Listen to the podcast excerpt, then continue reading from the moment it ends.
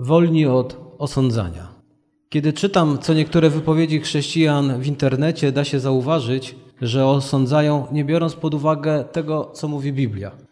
Spotykam ludzi wierzących, którzy zostali osądzeni bez zrozumienia tego tematu przez tych, którzy osądzili ich. Dlatego dobrze jest powiedzieć coś na ten temat, bo chrześcijanie, mam wrażenie, nie mają zrozumienia. A Biblia coś na ten temat mówi, coś nam poleca. Zanim przejdę dalej, dodam, że problemem w rozmowach na ten temat może być różne zrozumienie słów, a więc definiowanie takich wyrazów jak osądzanie, oczernianie czy ocenianie, a nawet krytyka i krytykanstwo. Pod koniec kazania na górze Jezus wyjaśnia, jakie są dobre i złe sposoby na skorygowanie innych ludzi. I mam teraz takie pytanie, które może pozwolić nam wczuć się w to, o czym będę mówił. Czy doświadczyłeś, doświadczyłaś sytuacji, w której to ty byłeś tą drugą osądzoną stroną? Pomyślcie przez chwilę. I jak bardzo to ci pomogło, że ktoś cię osądził?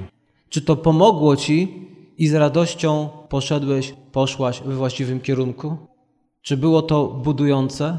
Czy doświadczyłeś sytuacji, bo jeśli tak, to ten temat bardziej będzie Ci bliski, a jestem przekonany, że wszyscy ludzie tego doświadczyli.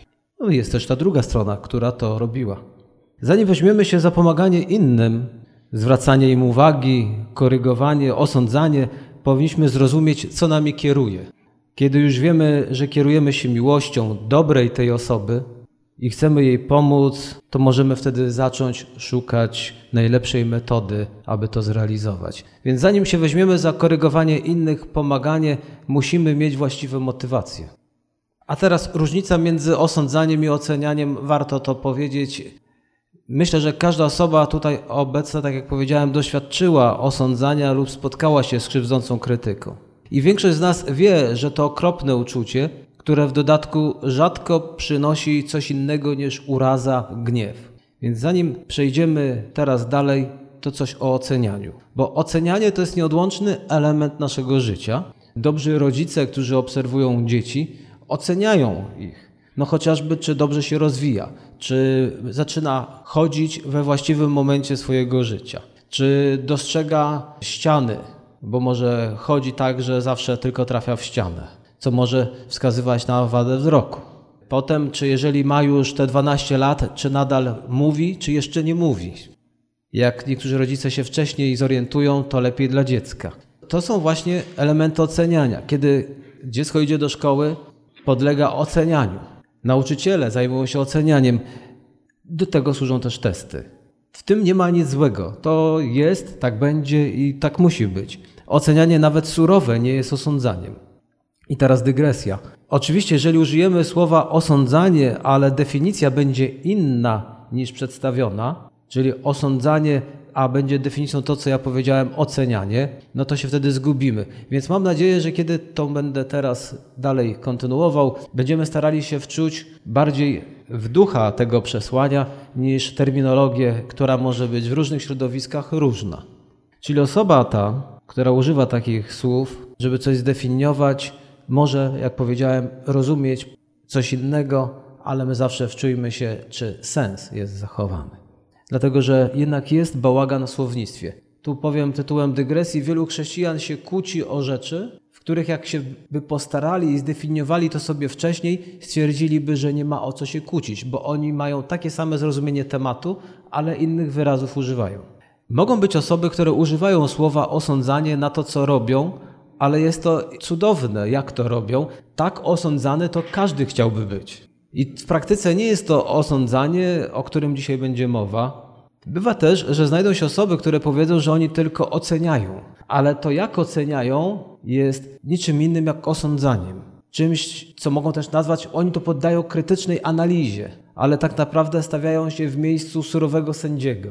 I forma, która też jest tutaj realizowana, jest formą straszną tak krótko mówiąc. Osądzanie. James Smith napisał: Osądzanie to wydawanie o innych negatywnej opinii przy jednoczesnym braku solidarności z nimi. Czynimy tak, kiedy krytykujemy kogoś, ale nie robimy tego jak przyjaciel, który chce pomóc, wydawszy swój negatywny osąd na temat czyjegoś charakteru lub zachowania. I dodaje: Nie mam nic przeciwko krytyce, ale zdecydowanie nie lubię osądzania. Gdzie jest różnica? Ta różnica leży w sercu człowieka, który to robi. I są pewne przyczyny, które sprawiają, że osądzamy innych. Dobrze jest je zrozumieć, będzie nam łatwiej funkcjonować. A są dwie bardzo popularne przyczyny. Mógłbym zapytać, jakie? Pierwsza, chcemy kogoś naprawić. Tak w cudzysłowie naprawić. No bo my jesteśmy ok, no a on, on nie jest ok.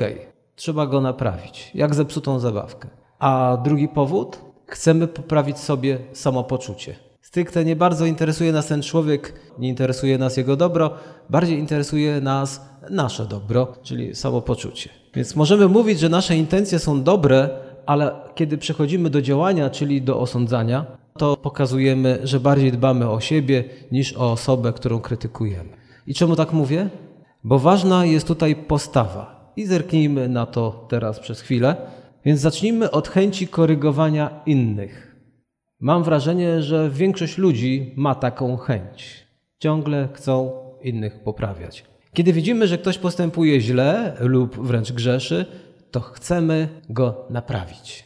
Wierzymy, że jak mu nagadamy, to się zmieni. Poprawi się i będzie teraz właściwie postępował, więc musimy mu nagadać. Ci, których osądzamy lub potępiamy, często wtedy kulą się przed naszymi słowami, no bo to nic innego nie jest to jak strzelanie do kogoś. Wtedy wpadają w złość, a nawet płaczą. Więc jeżeli w kimś takim zajdzie jakaś pozytywna zmiana, to utwierdza tego, który to robił, w przekonaniu, że ta metoda działa. No bo on się zmienił. Więc następną osobę również bierze sobie na cel i do niej strzela.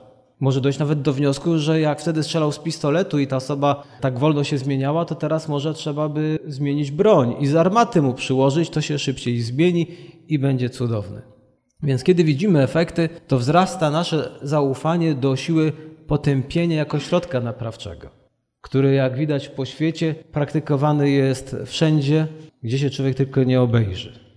Rodzice, nauczyciele, trenerzy, szefowie obierają właśnie taką drogę w postępowaniu ze swoimi podwładnymi i podopiecznymi. Wielu ludzi uważa, że tylko w ten sposób można kogoś zmienić i w ogóle w ten sposób można dokonać zmian. No od razu trzeba strzelać. Ale to już nasz wieszcz powiedział nam strzelać nie kazano. I tak właśnie jest w Biblii. Z drugiej strony są ludzie bardziej nieśmiali, albo też tacy, którzy będąc chrześcijanami nie chcą chodzić za krytycznych, więc oni nie mówią nic. Możemy zatem reagować na złe zachowanie innych w dwojaki sposób. Atakiem lub bezczynnością. Mnie to nie dotyczy, czyli jest bezczynność. Udawać, że się nic nie dzieje. Czasem osądzanie w takiej formie, jak powiedziałem, przyniesie efekt, ale zdecydowanie częściej zawodzi. Bardzo często tak potraktowane osoby, jak powiedziałem, one tracą do nas zaufanie, bo nikt nie chce być tak traktowany. Więc zaczną nas unikać i to, co będziemy mieli im do powiedzenia, przestanie ich interesować. Czemu ta metoda zawodzi? Bo ona nie wypływa z serca. Ona nie wypływa z postawy człowieka, który kieruje się chęcią pomocy, motywowaną dobrem tej osoby, a tylko chęcią, żeby sobie na liście odhaczyć sukcesy w naprawianiu innych ludzi. Więc bardziej to traktuję jako triumf, o, on się zmienił, bo ja mu pomogłem. Akcent jest na ja, nie na pomogłem. Ktoś kiedyś powiedział: Jeśli osądzasz ludzi, nie masz czasu na ich kochanie. Jeśli nawet wydając osąd czy oskarżenie masz rację, to jednak nie wolno pomijać pewnej prawdy, że ten ktoś ma to zrozumieć, że ma rozpoznać ten problem, a nie tylko usłyszeć oskarżenie. Wielu ludzi się zmienia albo przestaje coś robić tylko dlatego, i wy o tym dobrze wiecie, żeby mieć święty spokój. Czasami jest to w pracy, czasami w domu. Ktoś mówi, to ma być zrobione tak. Ta osoba nie ma zrozumienia, dlaczego ma być tak, ale szef każe, to tak robię. On na tym będzie tracił, a też będzie się czuł wtedy bardzo dobrze, no bo są polecenia szefa wykonywane. Jest to naprawdę istotne, żeby ten ktoś zrozumiał, rozpoznał swój problem, a nie tylko usłyszał oskarżenie i nawet jeżeli się zmieni, to nadal nie wie, o co chodziło tamtej osobie. Człowiek oskarżany będzie się bronił i kontratakował. To jest naturalna reakcja na to, jeżeli ktoś nas atakuje. Więc też nie przyjmie tej pomocy. Bo on zamiast wsłuchać się, czy ktoś ma rację, raczej już okopuje się, żeby się bronić, no bo mnie biją. By zamiast marnować czas i odwracać uwagę od problemu, ten człowiek mógł z naszą pomocą zrozumieć i pójść do przodu. Tutaj chcemy mu pomóc i dobrze, aby on mógł zobaczyć, że chcemy mu pomóc i zobaczyć o co chodzi. Większość osób osądzanych widzi atak, a nie wyciągniętą dłoń z pomocą. Dlatego mówię, naturalną rzeczą jest, że człowiek się będzie bronił, a nie zastanawiał się, czy on ma rację. Osądzanie nie jest rozwiązaniem, bo nie pokazuje, jak coś zrobić, a jedynie wytyka błąd. Więc to nie jest żadna sztuka. Ktoś dowiaduje się, że źle postępuje, ale nie wie, jak dobrze postępować. Nie zawsze chodzi, że nie wie, co ma robić, tylko często ludzie nie wiedzą, jak do tego dojść. Komuś możemy powiedzieć źle, że to robisz. No okej. Okay. I od tej pory on już wie, że źle to robi. Ale nikt mu nie powiedział, co robić, żeby było dobrze. Bo osądzanie to tylko polega na tym, że zrobiłeś źle. Wytykanie ludziom ich grzechów niczemu dobremu nie służy. Wytykanie nie tylko grzechów, ale różnych ich błędów, bo on i tak nie wie, co potem zrobić. To jest tak jak powiedzenie, są takie ewangelizacje, gdzie się komuś mówi: Ty idziesz do piekła, jesteś grzesznikiem. I on wychodzi z takiego nabożeństwa, z takiego kazania, z ogromną świadomością, że jest grzesznikiem, że idzie do piekła. Ale nikt mu nie powiedział, co zrobić, żeby nie iść do piekła. Nikt mu nie powiedział, co zrobić, żeby otrzymać przebaczenie tych grzechów.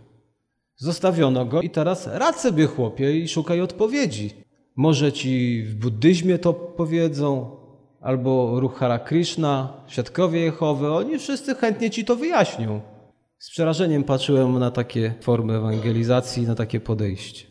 To jest takie, jeżeli dziecko robi zadanie matematyczne źle i rodzic to widzi i mówi mu źle zrobiłeś, ale nie ma ochoty go nauczyć jak robić dobrze, to co pomyślicie sobie o takim ojcu?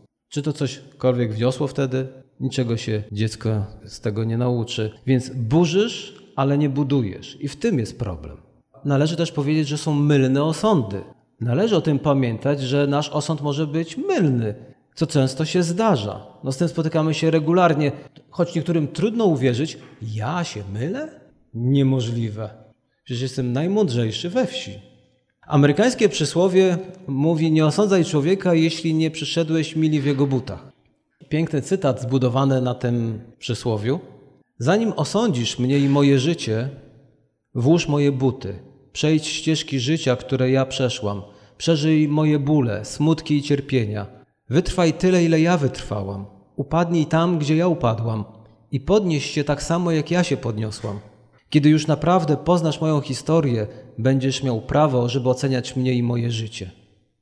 Nasza wiedza na temat sytuacji innych jest ograniczona i nie wiemy, jak się czują, co przydarzyło im się w przeszłości i jakie trudności muszą pokonać. Bardzo łatwo nam przychodzi ocenianie ich z perspektywy naszej niewiedzy.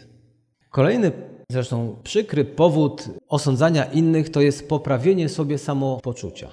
Czyli teraz druga przyczyna dla której jesteśmy skłonni, żeby tak w cudzysłowie innym pomagać. Są osoby, które nie czują się dobrze ze sobą i chcąc mieć lepsze samopoczucie, sprawiają przykrość innym. Czemu? No bo kiedy znajdują powody, aby ich osądzać, krytykować, czują się lepsi od nich. Mam powód, żeby mu nagadać, a więc jestem lepszy. W Biblii, i teraz przeczytajmy sobie fragment z Ewangelii Łukasza, 18 rozdział, 10-11 werset. Dwóch ludzi przyszło do świątyni, żeby się modlić. Jeden faryzeusz, a drugi celnik. Faryzeusz stanął i tak w duszy się modlił. Boże, dziękuję Ci, że nie jestem jak inni ludzie, zdziercy, oszuści, cudzołożnicy, albo jak ten celnik. Jezus tutaj gani pogardę, taką postawę pogardy i jednocześnie wybielanie siebie, stawianie siebie w idealnym świetle. Kiedy osądzamy innych, czujemy się lepsi. Mamy tą samą postawę, o której tu Pan Jezus mówił. Dlatego to przesłanie jest dla tych ludzi. Dlatego też właśnie plotkowanie jest takie popularne, bo plotka pomaga nam uciec w świat, w którym odczuwamy wyższość nad innymi, bo możemy ich poobmawiać, albo oni są tacy i owacy, czyli w domyśle ja to jestem kimś, ja to takich problemów nie mam. A tak naprawdę co robimy? Przez plotkowanie umniejszamy siebie samych, a nie obiekt naszych ataków. Tu zrobię dygresję, żeby zobrazować to również w wymiarze takiej przestrzeni całkowicie publicznej. Ja jestem za całkowitą wolnością słowa. Nie powinno się ograniczać ludzi, którzy wypowiadają swoje poglądy. Jeżeli te poglądy czasami ktoś wyraża w taki sposób, że one są nieprzyjemne dla kogoś, kto to słyszy, to nie świadczy to przecież o tym, kto je słyszy źle, tylko o tym, kto je wypowiada, kto je wypowiada w sposób chamski, arogancki albo idiotyczny. Czyli to pokazuje na osobę, która je wypowiada, że jest może idiotą, hamem i gburem. Więc nie powinno być obaw, żeby nie pozwolić ludziom tego mówić. Dlatego, że bardzo często inni mogą się wtedy od tej osoby odsunąć albo z nią polemizować, jeżeli chcą. Ale po co zamykać usta hamom, gburom i idiotom? Dzięki temu też szybciej byśmy rozpoznali, ile wokół nas takich jest. A zabranianie im się wypowiadać, to już nie Salomon napisał, że osoba, która milczy, może być uważana za mądrego? Dajmy szansę zdemaskować się tym, którzy mądrzy nie są. Dlatego też osoby, które osądzają innych, tak naprawdę uderzają w samych siebie. Osądzający robią to, aby poczuć się lepiej albo zaprzeczać własnym słabościom i dlatego są skłonni do krytykowania. Ale my potrzebujemy uwolnienia się od osądzania innych. Krytykując, osądzając innych, nie jesteśmy ich przyjaciółmi. Więc jeżeli kogoś krytykujesz i osądzasz, nie jesteś jego przyjacielem, bo stajesz po drugiej stronie. Nauczanie Jezusa nie sądźcie, abyście nie byli sądzeni, bo takim sądem, jakim sądzicie i was osądzą i taką miarą, jaką wy mierzycie, wam odmierzą. Mateusza, siódmy rozdział od pierwszego do piątego wersetu. Jeszcze raz przeczytam ten fragment. Nie sądźcie, abyście nie byli sądzeni, bo takim sądem, jakim sądzicie i was osądzą i taką miarą, jaką wy mierzycie, wam odmierzą. Czemu to widzisz drzazgę wokół swego brata, a nie dostrzegasz beli we własnym oku? Albo jak możesz mówić swemu bratu, pozwól, że usunę drzazgę z twego oka, podczas gdy belka tkwi w twoim oku. Obudniku, usuń najpierw belkę ze swego oka, a wtedy przejrzysz, ażeby usunąć drzazgę z oka twego brata. Jezus zaczyna od słów: Nie osądzajcie, abyście nie byli sądzeni. Bez względu na to, jak celny jest nasz osąd, nie jesteśmy niewinni. Pierwsza myśl Jezusa jest jasna. Jeżeli osądzacie innych, bądźcie przygotowani na to, że również was będą osądzać. Czy zdarzyło ci się kiedyś osądzać lub być osądzanym? Zapytam ponownie. No to możesz utożsamić się z tym, co teraz mówię. Belka nie musi tutaj oznaczać skłonności do grzechu, jak niektórzy tylko do tego ograniczają, ale samo osądzanie. Uniemożliwia ono pomaganie innym, nawet jeśli mamy dobre intencje, ale metoda jest zła. Krytykowanie nie pomoże nikomu poradzić sobie z problemem, a nas czyni ślepymi na inne, lepsze wyjście.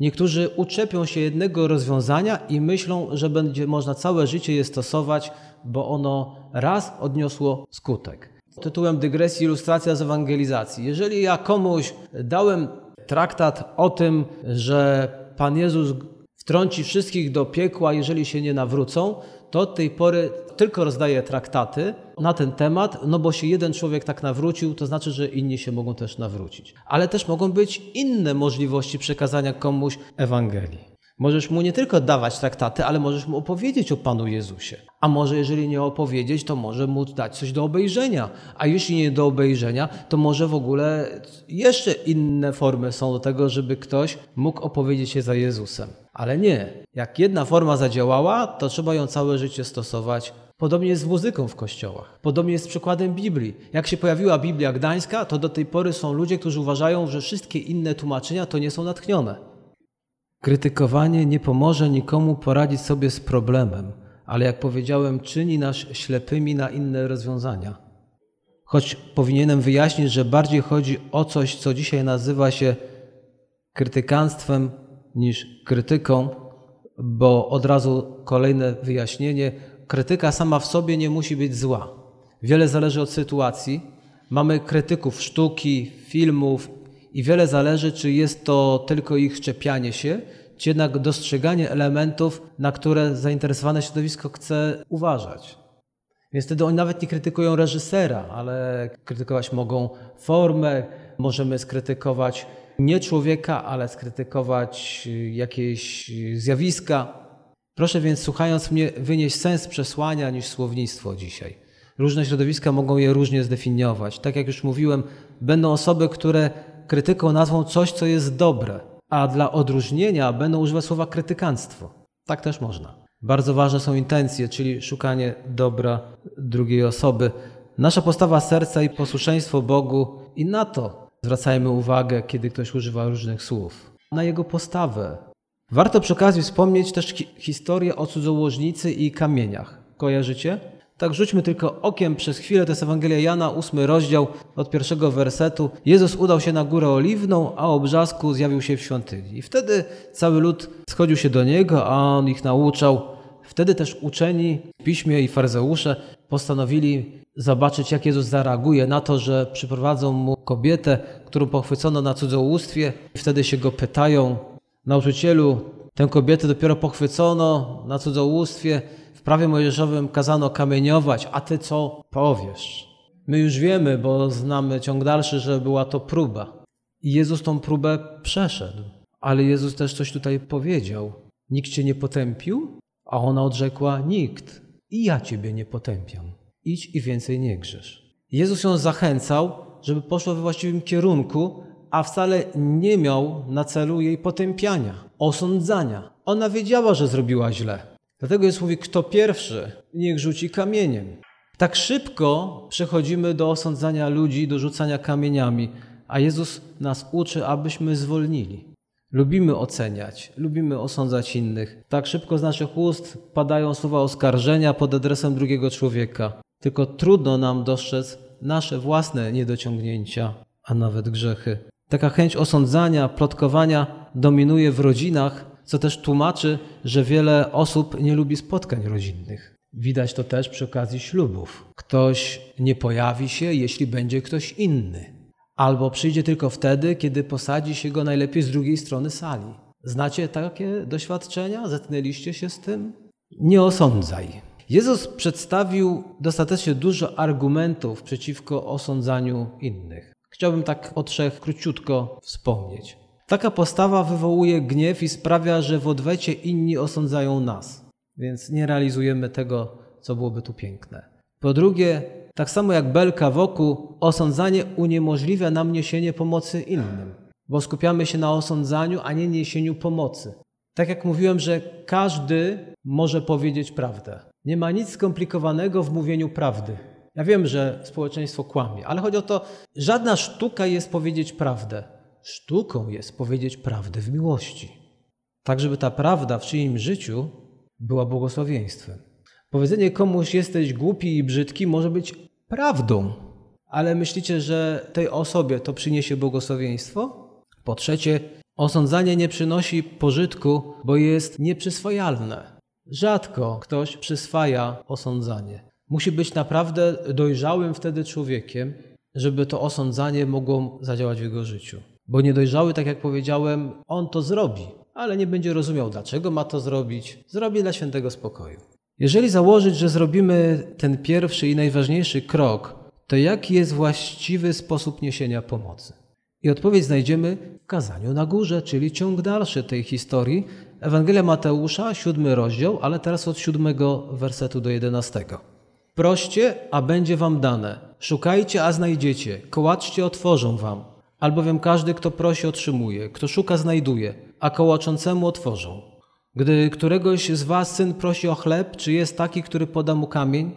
Albo gdy prosi o rybę, czy poda mu węża? Jeżeli więc wy, choć źli jesteście, umiecie dawać dobre dary swoim dzieciom, to o ileż bardziej Ojciec wasz, który jest w niebie, da to co dobre tym, którzy go proszą. Czemu fragment o modlitwie w tym temacie? Bo to jest w tym samym kazaniu, gdzie Jezus mówił o osądzaniu. Mało tego, tylko kilka słów dzieli. To nie jest odrębne kazanie. To nie jest odrębna myśl, którą tak szybko chrześcijanie jednak odrębnie traktują i dlatego często nie rozumieją. Ten fragment jest powiązany i aby zrozumieć przesłanie o osądzaniu, nie możemy go pominąć. Jezus nie zmienił tematu. A teraz opowiem Wam o modlitwie. Skończyłem już o osądzaniu, teraz będzie o modlitwie. Nie. Jezus nadal porusza tutaj kwestię pomagania innym. Jak już powiedziałem, jak nie należy robić, to teraz Jezus uczy nas, jak pomagać innym. I widzimy, że należy to rozpocząć od modlitwy. Najpierw musimy wyjąć belkę z oka, to znaczy przestać osądzać i potępiać. Nasze sądy są często nieprecyzyjne, dlatego nie przynoszą żadnego pożytku, bo nie jesteśmy w butach tego człowieka. Kiedy zajmiemy się belką w swoim życiu, potem możemy zapytać o to, w jaki sposób możemy komuś pomóc, czyli osobę, która potrzebuje zmiany w swoim życiu. I tutaj mamy najlepszą metodę teraz niesienia pomocy, pomocy innym. Określają to trzy słowa: proście, szukajcie, kołaczcie. I przez chwilę o tym. Proście. Pierwszą rzeczą, jaką robimy, kiedy próbujemy komuś pomóc, jest modlitwa w jego intencji. Nasze serce wtedy pragnie dobra tej osoby. Kiedy się będziemy modlić, może zaczniemy odczuwać empatię, współczucie do niej, bo Duch Święty zacznie pracować również w nas. Tu nie chodzi o krótką modlitwę, ale o konkretnie spędzony czas. Czym dłużej, tym lepiej. Więc pozwól Duchowi Świętemu na korygowanie też Twojego myślenia o tej osobie. Również na prowadzenie w tej modlitwie, co można zrobić, co powiedzieć, jak postąpić. Na przykład, jeśli dostrzegasz, że zachowanie tej osoby wynika ze zranienia, to módl się o uzdrowienie tej osoby. Dlatego chciałem powiedzieć, bądź otwarty na głos Ducha Świętego, bo może On chcieć Ci powiedzieć, jaki jest też Twój problem. Bo może nie jest to problem tej osoby, ale to Twój, bo czasem dostrzegamy wady, które my mamy u innych. Drażnią nas, spotykają się dwie osoby, które dużo mówią, i ta osoba potem trzeciej opowiada: Wiesz co, ale z tamtej osoby to jest taka gaduła, nie dała mi dojść do głosu. Też chciałam sobie pogadać. Podsumowując ten punkt, y, zaproś Boga do Twojego myślenia i działania odnośnie tej osoby. Bóg nie obrazi się, gdy skorzystasz z Jego mądrości. Dlaczego? Bóg z chęcią Ci ją da, bo musisz o tym pamiętać i to, co teraz mówię, jest bardzo ważne. Idziesz osądzać dziecko Boże. Idziesz osądzać, napominać kogoś, kogo Pan Bóg bardzo kocha i umarł Jezus na krzyżu za tą osobę. Możesz sobie to zobrazować tym, że masz dzieci i chcesz, żeby Twoje dziecko, które kochasz, ktoś tak traktował, że przyjdzie i nawrzuca i osądzi. Jeżeli tak robisz i tak chcesz, to faktycznie tak też robisz wobec innych, bo nie umiesz inaczej, nie potrafisz. Ale Jezus umarł nie tylko za Ciebie, ale również za tamtą osobę. I tak samo ją kocha, jak i Ciebie. I tak samo chce dobra dla tej osoby, jak i dla Ciebie. Następny zwrot, który jest w tym fragmencie i nauka, a nawet i dwa od razu połączmy, to jest szukajcie i kołaczcie. Jezus mówi, że mamy szukać i kołatać. Słowa te zakładają wytrwałość, więc najpierw musimy być wytrwali w naszych modlitwach. Wiele problemów nie można rozwiązać pojedynczą modlitwą. Nie dlatego, że Bóg nie jest dość silny, albo nasze modlitwy wystarczająco dobre, ale większość zmian zachodzi powoli. Jesteś głodny, masz pole, idziesz na pole, siejesz sobie ziemniaki, zasadasz te ziemniaki albo siejesz zboże i mówisz, no dwa, trzy dni wytrzymam z głodu, ale potem muszę zebrać i zboże i ziemniaki, żeby zjeść. I się modlisz. I po trzech dniach idziesz na pole i widzisz ziemniaki dorodne, zboże wyrosło. Czy tak to jest? Czy Twoja modlitwa była bez wiary? Czy Pan Bóg nie ma mocy tego sprawić? Dlatego chciałem powiedzieć i podkreślić, że wiele zmian zachodzi powoli. I to, że my do kogoś pójdziemy i mu nawrzucamy, praktycznie to nic nie da. Ale nawet kiedy do niego pójdziemy i zaczniemy mu usługiwać z miłością, z cierpliwością i z łagodnością, to wcale nie oznacza, że w ciągu paru dni, w parę tygodni wszystko się zmieni i będzie idealnie. Zmiany zachodzą powoli. Jezus w tym fragmencie, kiedy mówi szukajcie i kołaście, uczy nas, że trzeba być czasami upartym, wytrwałym. Nasze ciągłe modlitwy nie oznaczają, jak powiedziałem, braku wiary, ale miłość i oddanie. To jest proces w życiu danej osoby, ale również proces w moim życiu. Tę część kazania na górze zamykają słowa chyba najbardziej znane. Mateusza 7 rozdział 12 werset. Wszystko zatem, co byście chcieli, aby ludzie wam czynili, to i wy im czyńcie. Do tego bowiem sprowadza się prawo i prorocy. Widzicie całą ciągłość pięknego nauczania również na temat osądzania. Można określić to mianem złotej zasady. Zanim pójdziemy kogoś napominać, dobrze jest zadać sobie pytanie, jak sam chciałbym być potraktowany w takiej sytuacji. Gdybyśmy przestrzegali tej złotej zasady, czy nie byłoby piękniej na świecie? John Wesley kiedyś powiedział: Nie żyj drugiemu tego, czego nie chciałbyś sam doświadczyć. Nigdy nie osądzaj bliźniego. Nigdy nie wspominaj winy nieobecnego, choćby nawet była prawdziwa. A James Smith w swojej książce napisał: Niektórzy ludzie nie są gotowi, aby się zmienić. Ich serca są jakby zamknięte od wewnątrz. Niemniej jednak to metoda Jezusa jest najlepsza w niesieniu pomocy innym. I ja się zgadzam. Niektórzy ludzie nie są gotowi, żeby się zmienić, ale to nie powinno w nas sprawiać chcenia na siłę go zmieniania. Podnosi się w nas ciśnienie, jak on śmie się nie zmieniać. I wtedy intensyfikujemy działania, niekoniecznie dobre, czyli z pistoletu przerzucamy się na armatę. Bo jak pistolet nie działa, to może go z armaty. Osądzanie ich stanowi dla nas pokusę, ale jak powiedziałem, na dłuższą metę nie przynosi to efektu.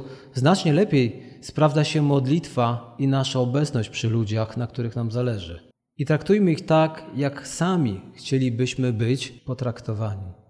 Więc budowanie swojego życia w oparciu o przykazania Jezusa, choć czasem stanowi nie lada wyzwanie, jest budowaniem na solidnych fundamentach. I takiego budowania wszystkim życzę. Amen.